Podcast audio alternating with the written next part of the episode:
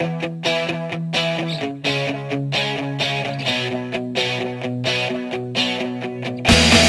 everybody, welcome to Rock Pile Talk Pile, the official podcast of the Colorado Rockies subreddit. I'm Zach, user name Zach17. John, J. Foster 15. Evan, Legacy 3233. Henry, Scrax. He's not even a user, he's just Scrax. He's that powerful. Yep, absolutely. I mean, he's just so powerful, just like how the 2020... Colorado Rockies are so far. What the heck is going on, Evan? At time of recording, the sole possessor of the NL West lead and best record in Major League Baseball, 11-3. Best. This is our best start in history, right? By far. Oh yeah. I mean, feels good. It feels great. It's been a lot of fun. Y'all are on the super optimism train, and I'm like got this like hesitatingly like, but something's gonna happen, you know. If it was 162 games, I would agree with you, but it's only 60. Mm-hmm. Yeah. And also, everything sucks so much, so constantly that it's nice to be optimistic about something for a change. That's true. Yep. So. If we're 11-3 now, that's like 14 games, which is about, you know, a quarter of the season. Yeah. And so I think we do hit the 25% mark either today or tomorrow. Probably tomorrow, and then that would mean that. John, you were telling me about the playoffs. Yeah, FanGraphs at the start of this, I think, had us like 8 or 9% chance of making the playoffs, and we're all the way up to 74%. Which is of the non-division leaders, the best. So it goes Dodgers, Cubs, Braves, us. And except we are the division leaders. Yeah, I realized it as I was saying it, but I couldn't take it back, so it's too late now.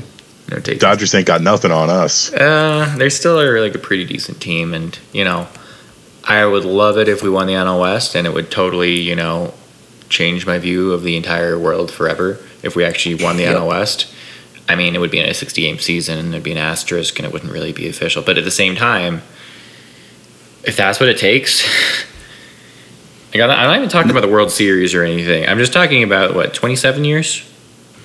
Yes. 27 years and no division title. You know. I'm even not particularly on the side of it having to have an asterisk. Yeah, it's a weird season, but I feel like, you know, if we win the division, if we make the playoffs, that's legitimate enough for me. And anyone who says, oh, it's an asterisk, the Rockies aren't actually good, blah, blah, blah, that's a Dodger fan talking right there. I was just curious how many games the Cardinals have played now. Any guesses? I know they haven't played since July 29th. So I think it's 5 games. 5 games. Something like that. They've played 5 games. Okay. And, you know, we do have a nice okay lead over the Dodgers. You know, we're 11-3 and they're 10-5 according to FanGraphs right now. I feel they're better than that. Their run differential is better than that. No. Yeah. Well, we are in sole possession of the best team in baseball technically right now, and we're not even doing everything, you know, like the best that we could right now. It's crazy. First off, let's talk about why it might be that we are the best team in baseball right now. John, you want to tell me about the offense? I sure can. So the offense has been not exactly amazing, but they've been league average. They're 102 WRC plus right now, ranked 15th in the majors, but they have come up with a lot of timely hitting. Even so, just combining offense and defense from these guys, they're 9th in FanGraphs WAR. So because of the defense, our position players get propped up a little bit. And so everything's functioning as is on the offense, with the exception of Nolan Arenado. But I think everybody here can agree that that's going to change eventually, and it's probably not too far away. Yep. Henry, your feelings on Nolan Arenado's start? I mean, it kind of sucks to see him pop out so much, but we all know that he's an MVP caliber player, so he will get it going at some point. And if he doesn't, well, at least all our other, not all our other, but most of our other hitters are still popping off right now. It's weird because, like, he is batting 185 right now. And yeah, his BABIP is 146. Sheesh. He's been worth 0 wins above replacement so far. Yeah. 0. Which we know how good his defense is, so that says just how bad his offense has been so far. I mean, some people have said his defense actually isn't as good right now. Overall, the defense has looked a little bit sloppy. I'm not anything to be terribly concerned about at this time. A lot of, I think, our defensive miscues are coming from not having a full spring training, then not playing for months and months, then having a truncated summer camp, and then all of a sudden it's baseball time. Yeah. I mean, yeah, I on one hand, I agree with you. On the other hand, there's this whole, like, in spring training, a whole bunch of veterans say, yeah, like, I don't need spring training. I'm ready to go. Right. Well, I think some of the defensive lapses have been magnified just because they've come predominantly at the end of games, and a lot of our games have been close. So they're magnified rather, because they're not happening in the third inning. They're happening in the 7th, 8th, and 9th inning. Mm-hmm. I'm trying to find if there's enough information on so as of 125 innings in 2020, Nolan's defensive runs saved is still 3. And his zone rating is 7.7, but he's like a third baseman. Yeah. He's got 1 error, whereas Trevor Story. What's going on with him, Evan? I think Trevor Story is, I'm rolling back to the same thing I said. We're with the truncated spring training, truncated summer camp. Trevor was never really has never really been the guy who says, I don't need spring training. He's played a majority of spring training games. He's there. I think he's still just shaking off a little bit of the dust because he has also made some incredible plays at shortstop this season so far. He's made diving Superman catches. He made that catch and throw to first when he was flat on his butt. He's made some really great plays. Like the Trevor we know is there. He's just making a couple more mistakes than we normally have come to expect from him. Mm-hmm. And I think as the season chugs along, it's going to get better. Trevor's been pretty damn solid. I mean, he's got 140 weighted runs created plus right now. Yeah, and I would just add to what Evan's saying that Trevor gets to more balls than a lot of shortstops do, so he's going to make these crazy throws. Sometimes they're not going to work, but he's going to get to that ball more often than other shortstops are. Mm-hmm. So on a throw that Story makes that's off, a lot of times another shortstop wouldn't even be able to get to that ball to make that throw. Right. Or if he botches getting leather on the ball, he still managed to get to the ball where another shortstop would not have made it all the way there. So exactly. So you think the statistics are kind of miscalculated on him because he's getting to the ball when he shouldn't have gotten to the ball, and then if something happens on that play, it counts badly towards him. Yeah, so his advanced metrics will look amazing just because he's covering so much ground. He's got the range and he's got the speed. Yeah.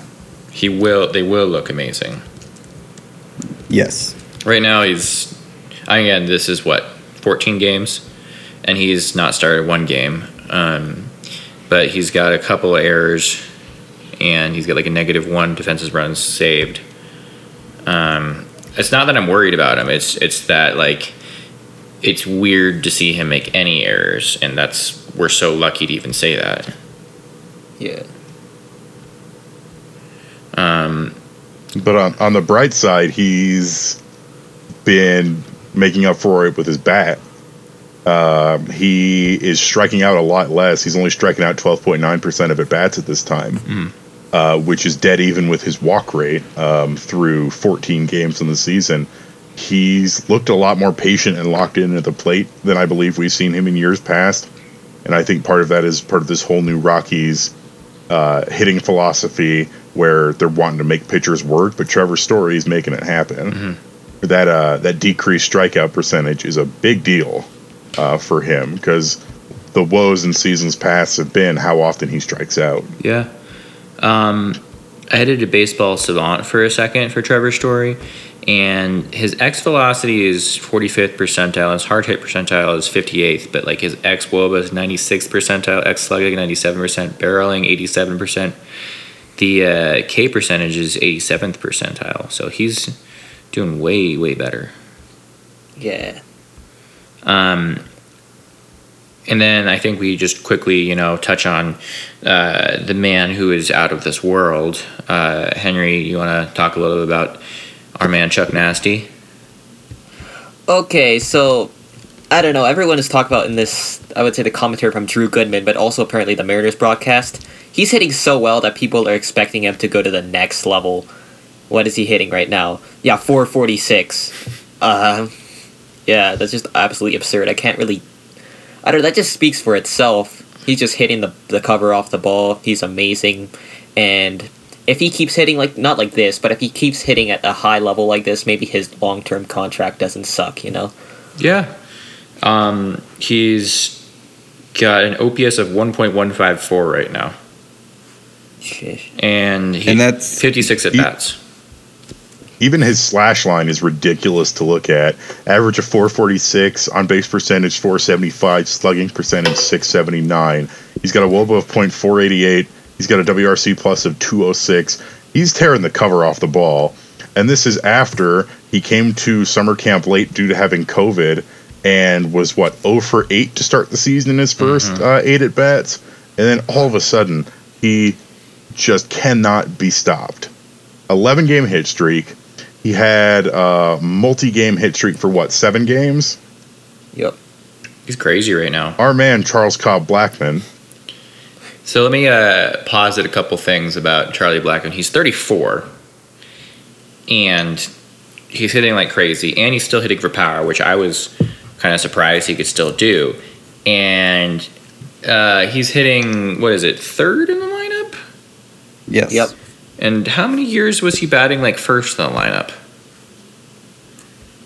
4 years? Forever, it seems like. Yeah, most of his career. And he was like, I like batting first in the lineup. I'm like, yeah, but, look what happens when you go to third in the lineup.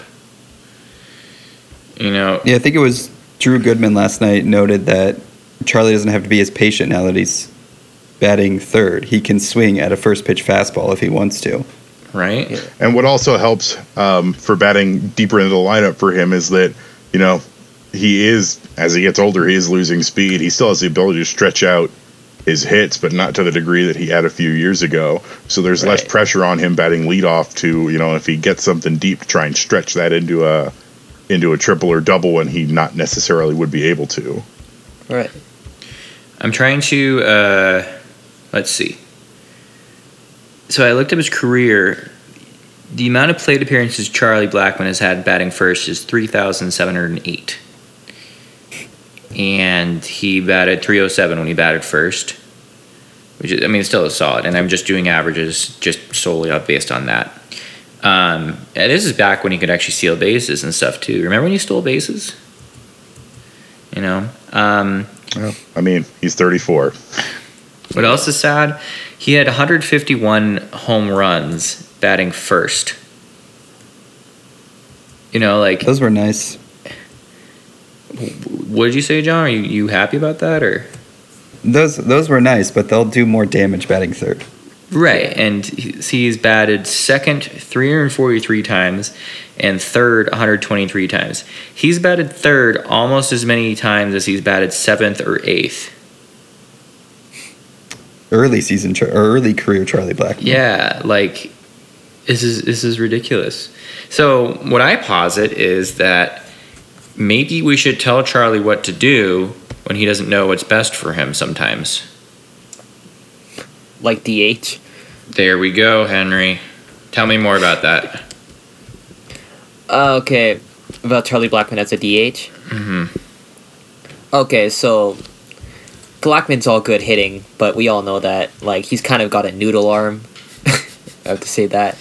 But he's got noodle arm. He's not quite the best defender in right field. Of course, he was horrible in center, but he's not particularly any better in the corners either. So maybe it's time to DH him. But then again, we have Matt Kemp and like Daniel Murphy, who are also both pretty poor defenders. So maybe it just works for now, but in the future, if the DH stays, Blackmon has to be a DH. Okay. I mean, first, I think, go ahead, Evan. I would like to say, from a visual standpoint, at the very least, Charlie has looked better in the outfield so far. In right field, he's taken better routes. He's making cleaner plays. His arm is still not terribly strong, unfortunately, so he's not making those deep throws. But he's playing a cleaner right field than he played last year. Some of his advanced metrics, he's got a positive UZR on FanGraphs of 0.3, which is not something he's ever had since 2012. And, you know, that can always change. But at the very least, 14 games in, he's playing a much cleaner right field than he did last year. And when we have people like Daniel Murphy or Matt Kemp, who can better fill the DH role, I think Chuck should stay in right unless he's needing that off day to get off of his feet and then play DH. Because we can have the same conversation again next year, if we still have the DH, where Matt Kemp and Charlie Blackmon are gone, Matt Kemp and Daniel Murphy are gone, and then we can say, hey, Chuck, maybe you want to DH more, but for this year, I think it's fine to keep him in right field. Okay. Yeah. John, thoughts? Yeah, that's you. They put themselves into a spot signing Matt Kemp and having Daniel Murphy on the roster that Chuck's not going to get many opportunities to DH in 2020. But if they ratify the DH for 2021, no Matt Kemp, no Daniel Murphy, presumably, Charlie Blackmon should start at DH 90% of the time. Yeah. I think like right Sam now, Sam Hilliard in right field. Sure, Sam should go there, but Daniel Murphy, I mean, he's not the best defensive placement, but if you're going to have somebody with bad defense, put him at first base. Yeah, you know, and he's made a couple more scoops, and he's actually been able to get to more balls at first. But I've seen him make a couple not terrible plays at first base, honestly. And I think he's gotten better since the season's gone on. And he's just hitting everything. And he somehow has power. And we're going to talk about Daniel Murphy in a second. And then the Matt Kemp thing, like, sure, he's not a great defenseman, but he bats right. And so that's, I think, what really we have Matt Kemp, who is kind of a quasi-power righty, which we haven't had in, like, an off-the-bench power righty. And the last time I remember us having an off-the-bench power righty who wasn't Jason Giambi, it was supposed to be Pat Valleca. Who hit a home run for the Orioles last night? Of course, we all knew this was going to happen. Let me tell you why Charlie Blackmon really should stop playing the field. I mean, yeah, FanGraphs is one thing, and yes, he got better from like last year. 2018 MLB percentile rankings, he was three outs. He was the third percentile of outs above average and a 12th percentile outfielder jump. 2019, he was again third percentile outs above average and a 10th percentile outfielder jump. And 2020, he's 21 percentile outs above average, but an 8 percentile outfielder jump. He can't sprint, and he can't get to the ball quickly. But strangely enough, how Evan was saying, he went from a third. I mean, there's been 14 games. He was in the third percentile of outs above average on Baseball Savant last year, and now he's gone to the 21st percentile, which is still bad, but. It's something, you know. Yeah. Charlie Blackmon should hit, and he should just hit, and that should be it. And now that he's finally batting third, he's doing just that. And then, how Evan said, Sam Hilliard would be a great fit there. And it's such a weird change in how the conversation is from even last year, where last year we were saying, do we try and get Chuck to move to first base because then he's not playing the outfield, but we still get his bat every day. Mm-hmm. And now we're facing a very real possibility of universal DH for the foreseeable future. Mm-hmm. So if in 2021 we still have the DH, we have that option. And this is something that, as much as I personally dislike the DH, the Rockies explicitly benefit from having a guy like Charlie Blackmon batting every single day without, sacrificing defensive ability. I hate DH. I always have, and I always will, except now every relief pitcher has to face three batters anyway. So I have two reasons I like the lack of a DH is, one, every player in the field has to hit. Those are the rules of baseball, but I guess rules change sometimes. And then in the later innings where you're trying to make defensive replacements and make sure that there's a chance of pitching versus batting matches up and do double switches and stuff, it never really matters with the DH because you can just put a guy in and take him out, put him in and take him out without any worries because there's the DH. But now with the whole you got to face three batters thing, there's automatically an advantage to the offense in that sense, and then you don't have to do any double switches anyway. And I don't know, it just it feels like if we're going to have relief pitchers for the foreseeable future have to face three batters anyway, it's like the DH just goes hand in hand in it, and we just officially say there will always be an advantage on offense. Which is the whole point of both rules. Let's be honest. Baseball wants more viewership. Offense gains viewership. Yeah. Both rules benefit offense. Major League Baseball benefits. I mean, there is the thing in the new three-batter minimum rule, which is that if the pitcher finishes off the inning, then they do not have to start the inning. But if they do start the next inning, then they have to finish facing their three batters. So say, we bring in Tyler Kinley for one out, and he gets that one out, and the inning ends. We technically do not have to bring Kinley back in for the next inning, but it's just that most teams are continuing to use that same pitcher because that way they're not burning through their bullpen. Right. I feel like we're naturally transitioning away from offense into pitching. Were there any other offensive things you wanted to talk about? I'm going to throw in my quick 2 cents. I still love Ryan McMahon, but please hit the ball and stop striking out. He's he's trying to be a 3 true outcomes guy, and he's not that guy because he's not hitting enough home runs. Zach, you don't want to talk about Chris 116 WRC plus Owings? Love Chris Owings. I was about to say. I've been calling for Chris Owings since February. I'm I love Chris Owings. I don't know why. He's always got that spark, and he's always had that drive. There's never a time where I've looked at Chris Owings and said he's not trying to play really hard right now. And when he wasn't doing well, it was because baseball's hard, and it was harder than he at that time. And right now, he's only 27, crushing the ball defensively, offensively. He's a right-handed guy who's not the speediest, but he's not the least speedy. And even if we go one step too far, which is this is the hyperbole of hyperboles, if Chris Owings is decent and 27 years old, and we are not getting rid of Ryan McMahon because Ryan McMahon turns around, and we're not getting rid of Garrett Hampson because Garrett Hampson is Garrett Hampson, Brendan Rodgers needs to be traded. The hyperbole of hyperboles. You might want to check Chris Owings' savant stats before you want to trade Brendan Rodgers. I know. But we still aren't even playing Brendan Rodgers. I have a lot to say about Brendan Rodgers that is supposed to be the optimistic part of the podcast, so I'll talk about that a little bit later. But first of all, Chris Owings is 27. I thought he was so much older than that. That's the thing is he's only 27. And the thing is we're not playing Brendan Rodgers because we're a bunch of idiots. And if you're not going to play Brendan Rodgers and just have him waste his time away, and you're going to keep Ryan McMahon and Garrett Hampson and Chris Owings, get something for Brendan Rodgers. Well, I guess Garrett Hampson is a left fielder now because that's where he's making all of his starts. And playing good fielding. And I love Garrett Hampson. I'm actually very much in favor of him playing majority outfield with the infield that we have clogged as he is. He's got the speed and he's got the defensive talent to make the outfield work. We've watched him excel in left field and center field. And I actually like him in left field because he's got less ground to cover, so his speed makes him stand out even more.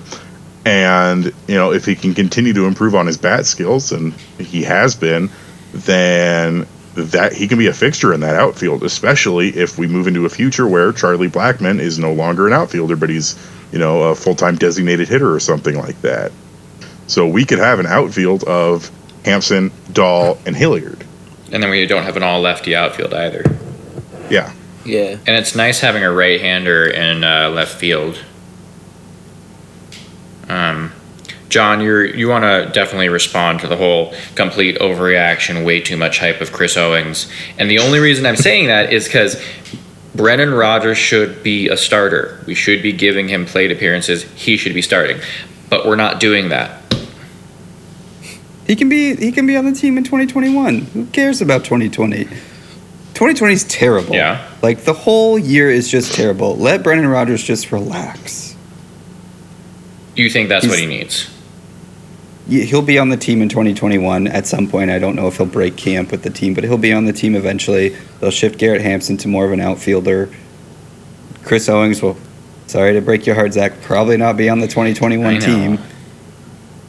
I actually could see, considering how this front office tends to work, Chris Owings being on the 2021 team, considering that we've signed Drew Butera 3 separate times in the last 2 years. I mean, if there were still 20-man rosters, sure, but there's going to be 26-man rosters, and he's one of 2 you cut. You cut him and a pitcher. Hey. One hopes. I mean, maybe that's the reason that we were playing Drew Butera so much, is because you're going to cut him, but... Are we still optimistic, or are we going pessimistic yet? Let's go optimistic pitching, and then we can talk about Drew Butera. Pitching is so good. It's really weird to live in a world where we can say, wow, the Rockies pitching is so good right now. It's crazy. For those of you who don't believe in superstition, you can get out. No, I'm just kidding. Don't talk about a no-hitter while it's in progress. And I know 2 innings... He's not kidding, folks. He's not kidding. And the no-hitter, like, yes, 2 innings is a little early to consider it, but don't be the guy who jokes about it in 2 innings in. Just don't be that guy. Don't talk about the perfecto. Don't talk about the no-hitter. Just... No, I'm so disappointed. Stop. I'm so disappointed in the coverage of the Colorado Rockies. You know... Drew Goodman saying, like, well, he's having a perfect game right now. Blows it. Yep. PDP, I love you guys, but come on. You guys know better than that. And Nick Groke was like, well, he just completed 4 innings of perfect ball. I'm like... Oh, yeah. Immediately as he tweeted that, he just lost it. I have no words to describe my disappointment with Nick Groke. Well, I have plenty of words, actually. I'm just not going to say them right now. Like y'all know the game, and you love the superstition. You know, there's, like, golden thongs and rally squirrels and rally monkeys, and you don't talk about it. And here you guys are just flaunting it in our faces that, like, oh, we don't really care. And the thing is, like, yes, there probably isn't a jinx, and probably this is way too much superstition. But the other hand is, you said it, and they lost it. Well, maybe we can try and get Nick on the podcast at some point to defend himself. That'd be a heck of a get. It's undefendable. Like, indefensible, sorry. Indefensible. You don't say, he's pitching a perfect game. Oh, no, he lost a perfect game. Wasn't my fault. Yes, it wasn't your fault, but... It's Daniel Murphy's law. I like that. Okay. Thank you. Well, let's get back on track here. So the Rockies have the 4th best ERA in the league at 2.88.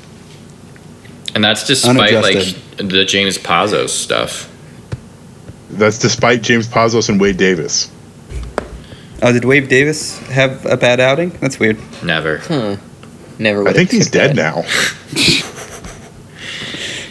Figuratively, folks, we didn't murder him, we promise. No. I don't know, Zach might have. I have an alibi. If he shows up dead, I have an alibi. I mean, so you take away James Pazos and Wade Davis, you're taking away 3.1 innings out of 125 innings. And I can't see how many earned runs they've given up on this specific one. It doesn't matter. I mean, you got a 54 ERA to 16.88 ERA. And again, they're relief starts. But before we, like, break down all the good stuff... in defense of Chichi Gonzalez.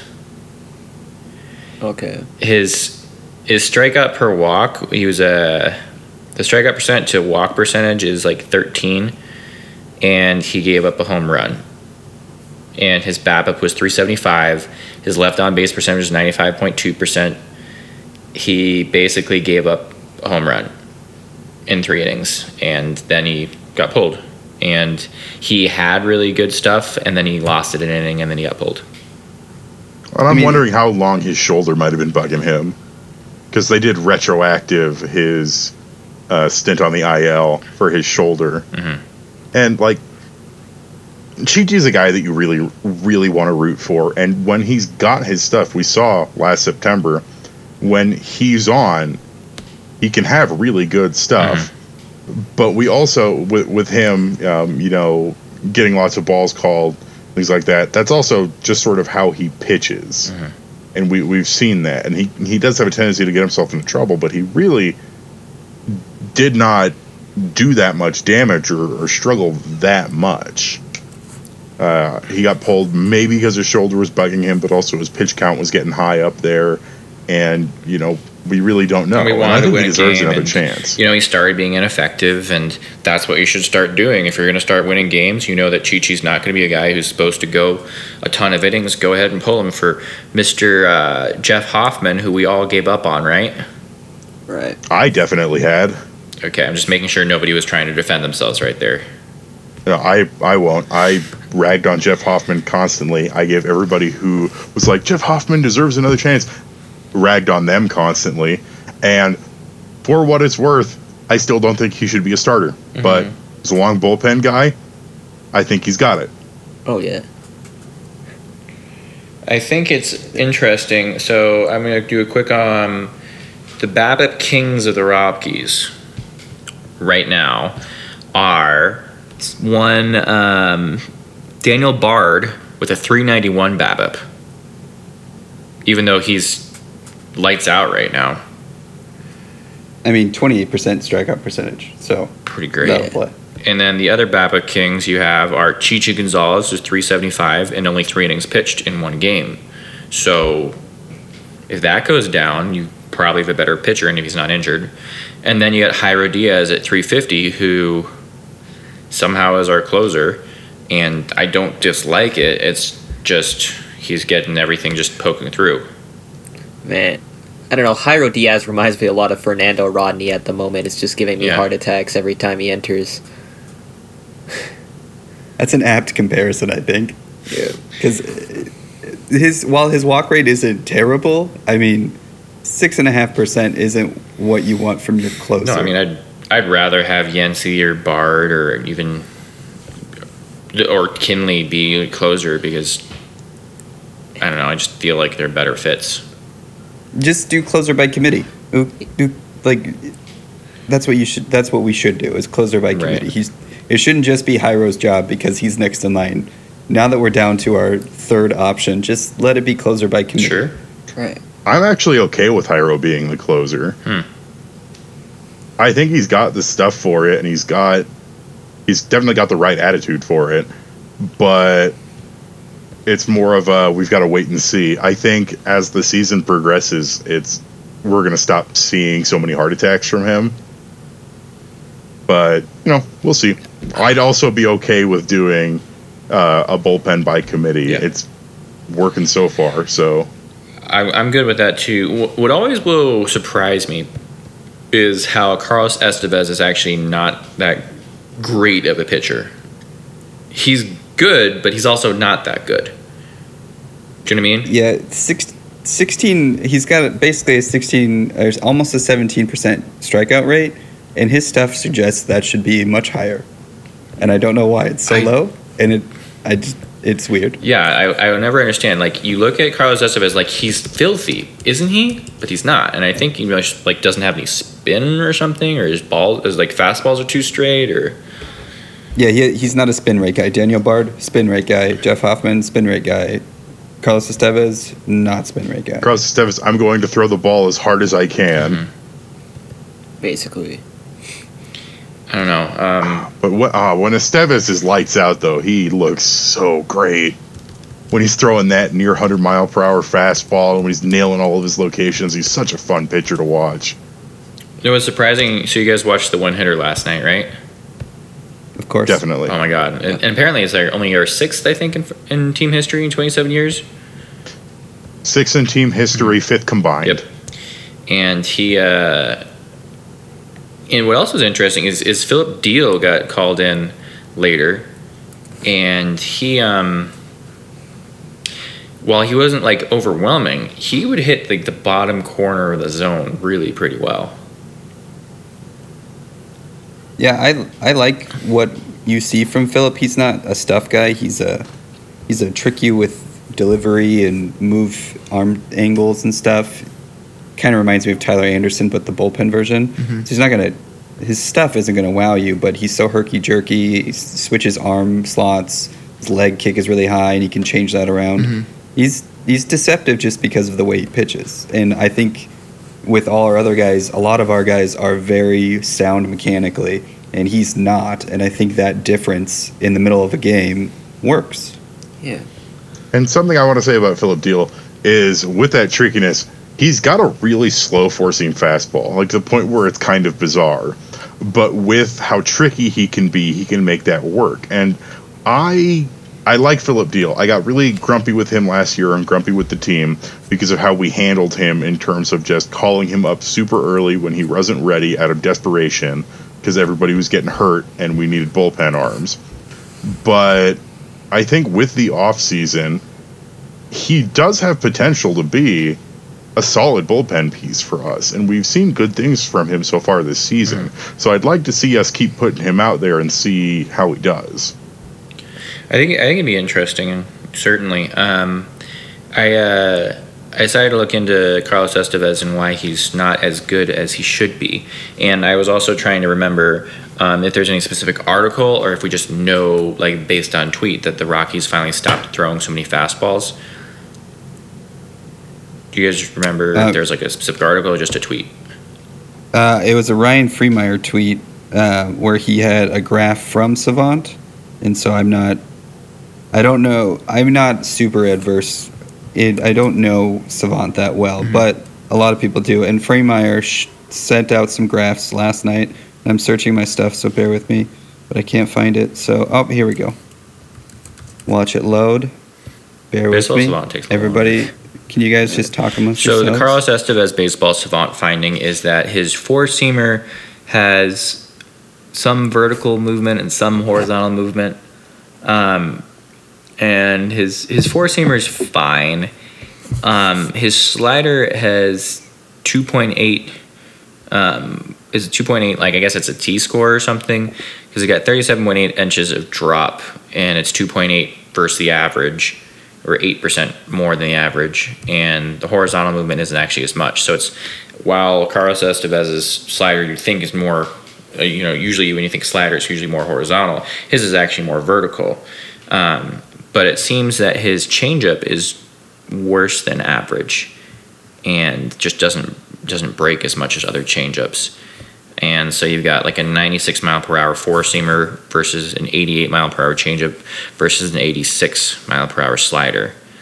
And so since the slider actually does dip downwards, whereas the changeup doesn't as much. It's just kind of like a slower four-seamer. And I don't understand why he's not better yet. All right, so I got the fastball numbers up. So in 2019, the Rockies had the worst xWOBA in the league against fastballs, which was 403. So far this year, in 2019, they threw the 12th most fastballs with that 403 wOBA. And now they're down to 27th. This is before the Seattle game last night, so it might be a little different, but it won't be vastly different. And then also, we rank 18th in xWOBA on off-speed pitches in 2019. This year, we're 5th. So we just basically start to throw other pitches. Yeah. Yeah. And on the subject of mixing pitches, I think that segues really cleanly to one Mr. Antonio Senzatela. Okay. That guy's really good. Did you guys know that? I've been telling you guys that for years. You have been telling us for years. I've been agreeing with you this whole time, John. Yeah, he needs a slider to be an effective starter, and he has one now. So if he can continue to work on that and make it a good pitch, he'll be a really good fourth starter and a low-end number 3 starter if needed. Yeah. And so he's won. I know win is somewhat a meaningless statistic, but he has won all three of his outings, two quality starts. But his pitch mix is really, really interesting. So he's got the fastball and the slider and a curveball and a changeup, and he's throwing his breaking pitches a lot more. So for the first time in his career, he's throwing his fastball less than 60% of the time. His current pitch mix is that he's throwing his fastball, which is about 94, 95 miles per hour, 52.3% of the time. He's upped his slider rate. He's throwing that 23.5% of the time. And he's also upped his curveball and changeup rates to 12.1% each. And his breaking pitches look good. He's getting people to swing and miss at him. He's putting them in the right locations. He's getting the work done, and he looks so much better than he did last year. He's actually striking out batters, which, you know, last year he couldn't buy a strikeout to save his life. And this year he's looked kind of like a different pitcher.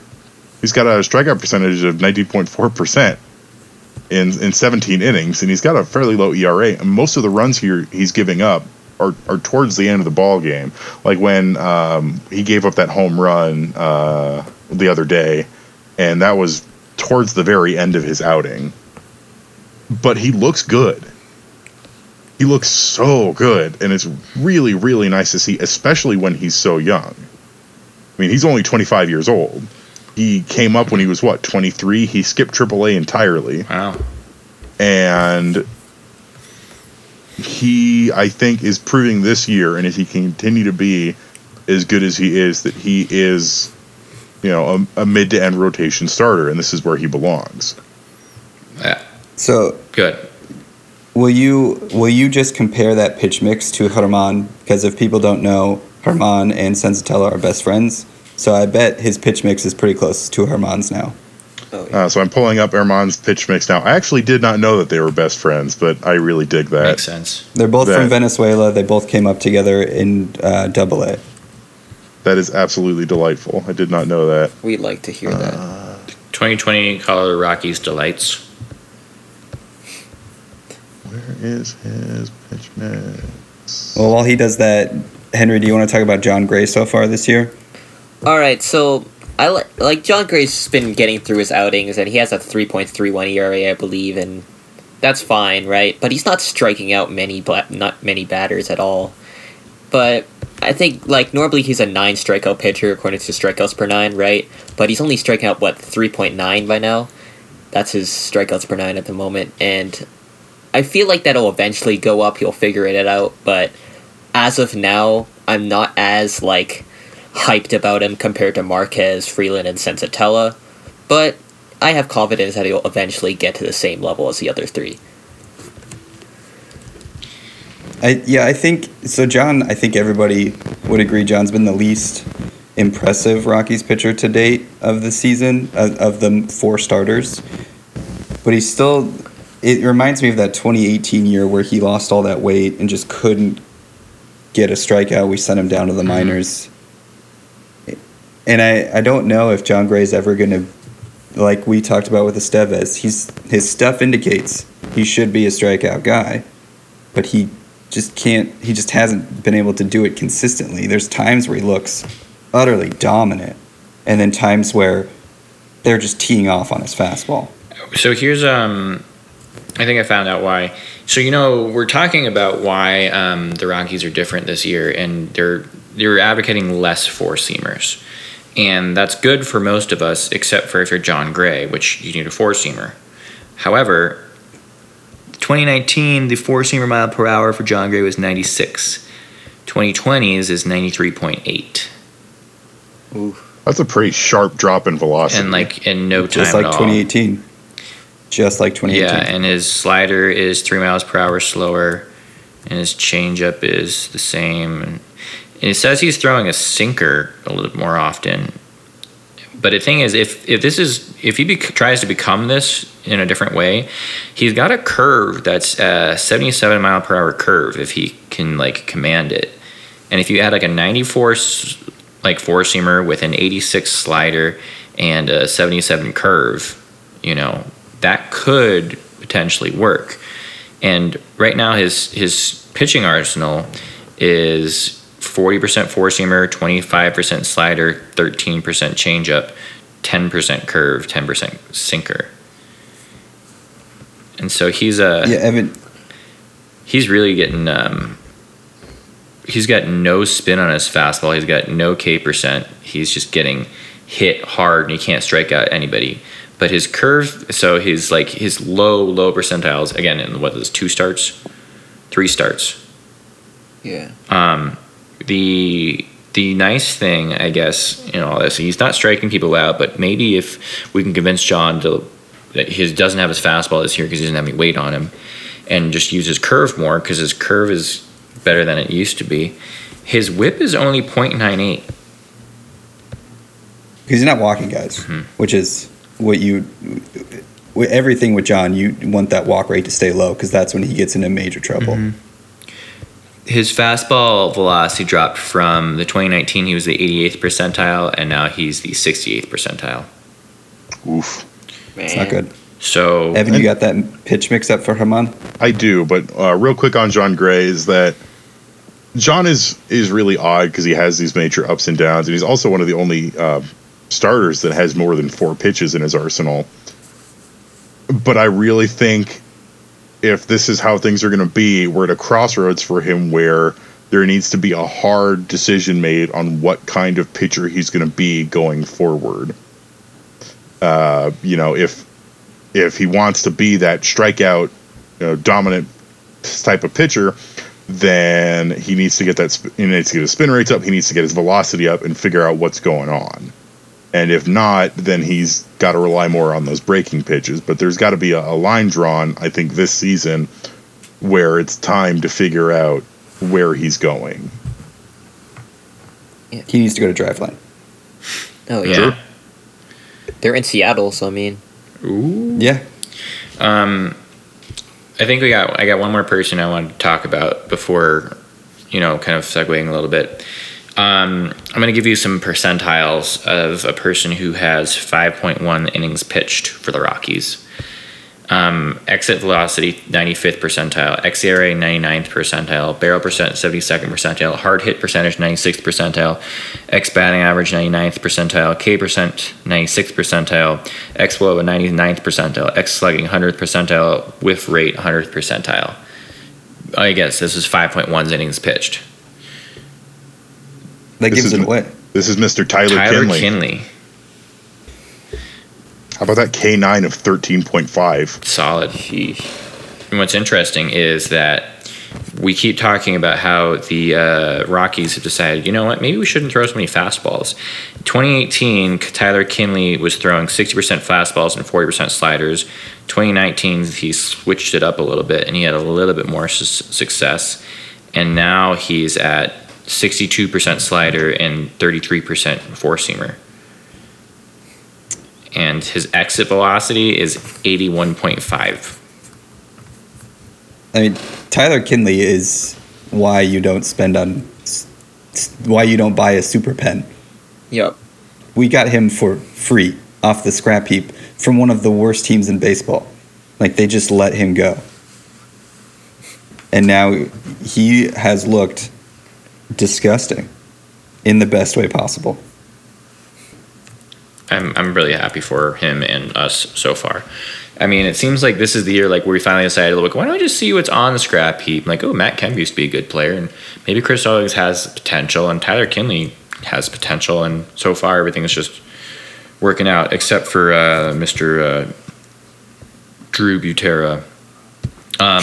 Quickly, I want to just, before we, you know, what we could do better things, I wanted to quickly touch on the MLB strength of schedule because, yes, we're a good team, but we, before the season was supposed to start, we had the 22nd hardest strength of schedule, and now we have the 26th hardest strength of schedule because we have been playing the Mariners, the Giants, the Padres apparently are supposed to be a good team.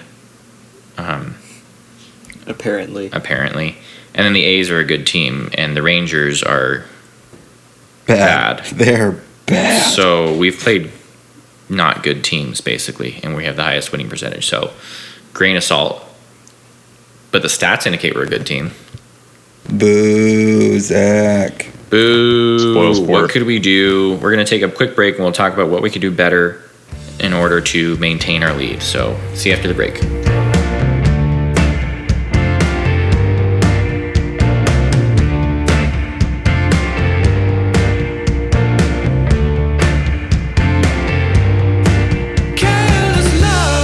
All right, welcome back to the Rock Pile Talk Pile. We're going to kind of finish up since we kind of went through the gamut of like literally everything that was good about the Rockies. Let's talk about something that's interesting.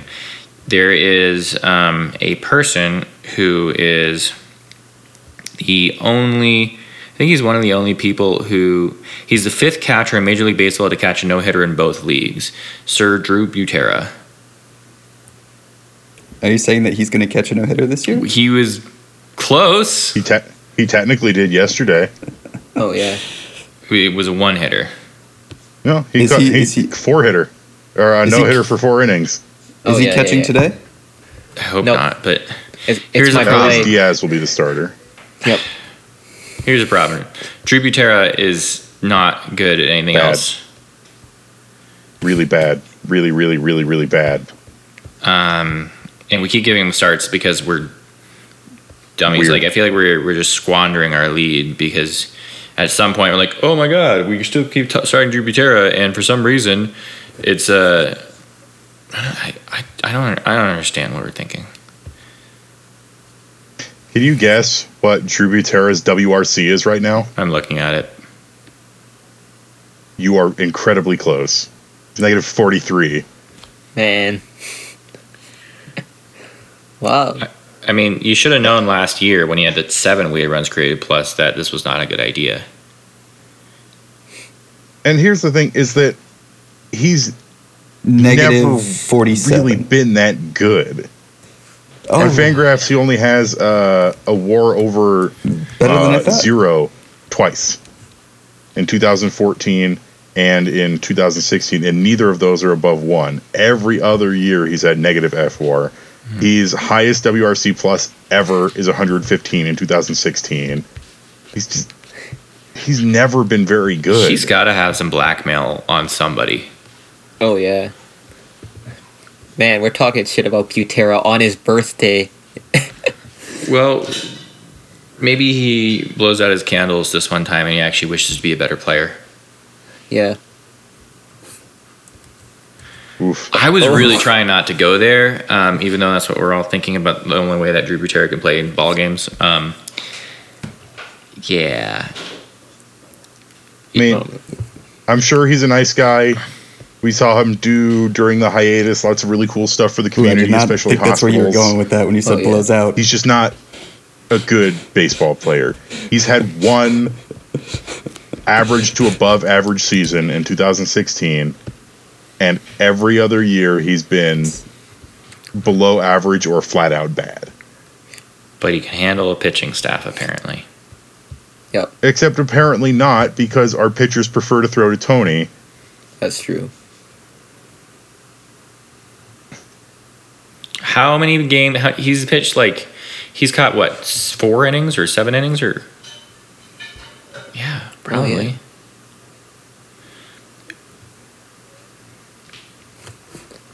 You know, Tony Walters, as much as we love you, you got a 23. You know who's better at handling our pitching staff? Elias Diaz. We really, like, he had that weird, like, hard hit percentage, and nothing was working. And they were amazing. He should, you know, I mean, Drew Butera shouldn't have made this team from the get-go. The fact that the Rockies have signed him 3 different times. And this is what, 4 days in a row he's not playing now? Is baffling, and I don't know if it's because... something going on with him? He's got a special relationship with Buddy, or our pitchers are saying that they want to pitch to him, or that Jeff Braddock's is just an idiot. Drew Butera is proving he cannot play on a major league level. He has never really played on a major league level. He got drafted in 2005.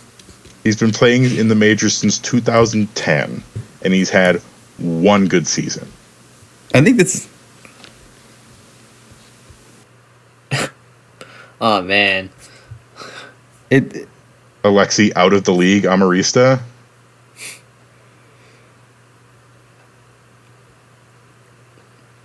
I'm so salty that they gave Daniel Murphy DJ's number. I mean, he's catching version of Alexi Amarista. Bud loves him. Bud loves him. Yep. Hit the ball hard as hell. Yeah. Alexei, they let him wear Tulo's number right afterwards on Marista. Boo. Yes, I'm still salty about it. Still salty about it. Boo also. I mean, Elias Diaz has 4 plate appearances. And they were great. It's just, it's crazy. Like, why? This is so hard. You have 3 catchers. That's the other thing. So I'm still, every single podcast, I'm going to call Bud Black out on not being able to know how to run an offense. You had, so the no-hitter was over. Drew Butera walked for the first time ever. And then he ran. Do not do that. There is no lead that is safe in baseball when we're playing, like, every game counts. So you literally could have had Chris Owings or, you know. Man. Anybody. You could have had Matt Kemp run for him there. No, I think that's a negative. The Rockies have this weird thing with catchers. Anyway, we have 5 catchers. I would say that it's at best equal. That's ridiculous. And only 2 of them. It would have been so easy to just. One of them, I will say, make any other decision there. That's like decent. You have 3 catchers. So we've got Tony Walters, Drew Butera, Elias Diaz, Brian Severin was recently added, and Dom Nunez. Why do we need 5 catchers on a 60-man roster? In case every single one of our catchers gets COVID, then Brian Severin is up to the task. Oh, man.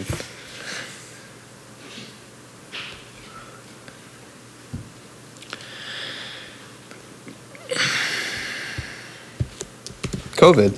It's in case I catch COVID. That's all it is. Yes.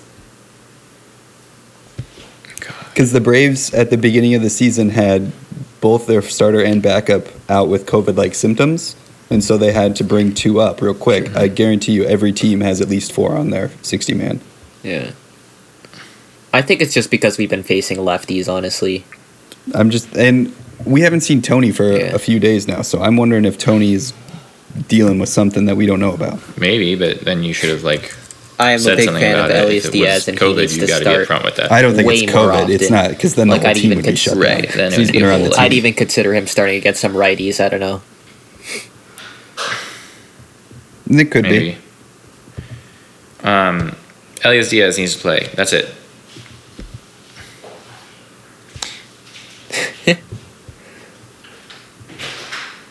Is.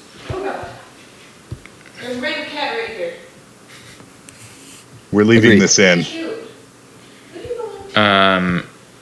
2019 MLB percentile rankings of...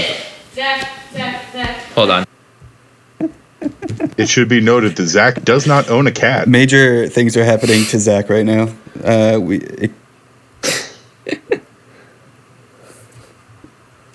Yes, we're not editing any of this out. There's a cat in Zach's house randomly. So... Obviously, Zach lives in a bad neighborhood. So I'm going to say I'm going to give Bud Black the benefit of the doubt yesterday, and he started Butera because he wants the veteran for Castellani, right? So anyways, this goes on in the background. Even if Diaz does have some throwing errors, which I personally think are more so like Henry, yips, do you have any more on Elias Diaz? He still should be starting purely because he's generating offense in a position where we get, like, none.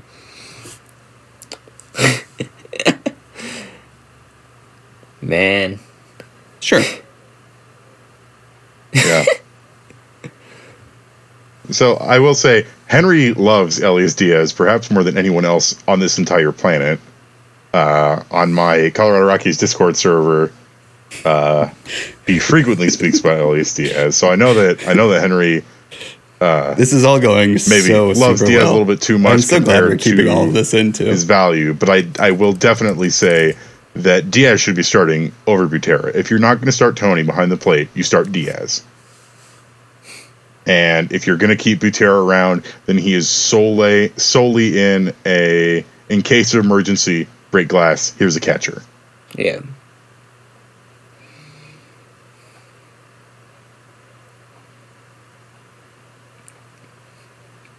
Yep.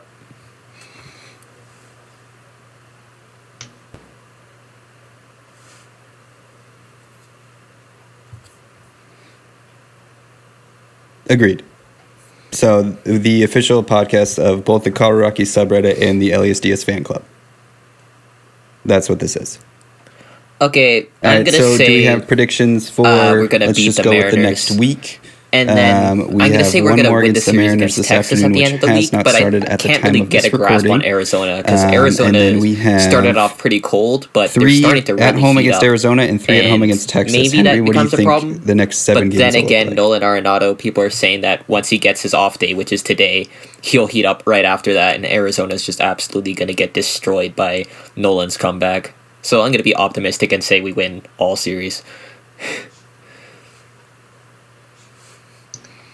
I sure hope we beat the Mariners today. So we're playing against Justice Sheffield this afternoon, and I like Justice Sheffield. I think he's got an interesting career ahead of him. But if we do not take advantage of the fact that he's very young and inexperienced pitcher on a Mariners team that has lots of cool pieces, but is in the middle of rebuilding with a lot of very young people, then I'll be a little bit disappointed.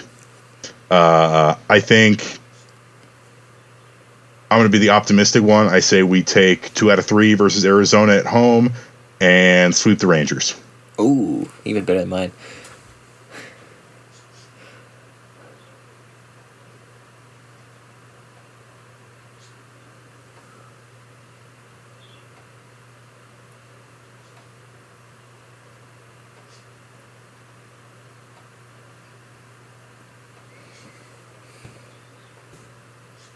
Yeah, it is better. I will agree that we finish off the sweep with Seattle today. I'm with Henry on the 1 out of 3 on Arizona just because we historically don't do well against Robbie Ray, who we face tomorrow, and their bats are starting to heat up.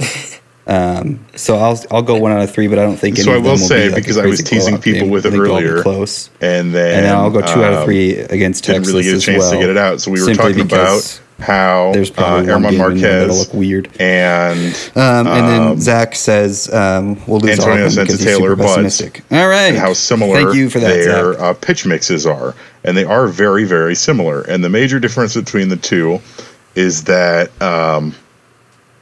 Marquez throws his changeup less than Senzi and his curveball more than Senzi, but they throw their slider about the same amount, and Marquez throws his fastball slightly less at 49%, but they've got an identical pitch arsenal of four-seam slider, curveball, changeup, and their percentages are really similar. And I think John's right, and that's really interesting. You know, I'm actually just gonna say this. I could probably be completely wrong, but this pitch mix is exactly the same as legendary Venezuelan pitcher Felix Hernandez. So maybe they get inspired by those. Like Marquez got inspired by Hernandez, and then Senzatela gets like inspired by Marquez, and it's kind of like a big chain. And I think that's my conspiracy theory. Yep. I actually did not know that. No. I like that a lot. Cat is wrangling a cat. Felix and Senzatela were born in the same town. Obviously, many years ago. This podcast got weird. See, everybody, it's weird. His nickname in the minors was Little King because of it. Hey, thanks for joining us. All right, so I think that's our episode. Our host is dealing with a cat in his house randomly. So that sounds like fun. So, all right, Henry, say goodbye. Evan, say goodbye. All right, see you folks. Start wearing a purple, wearing a purple. Start wearing a purple for the time.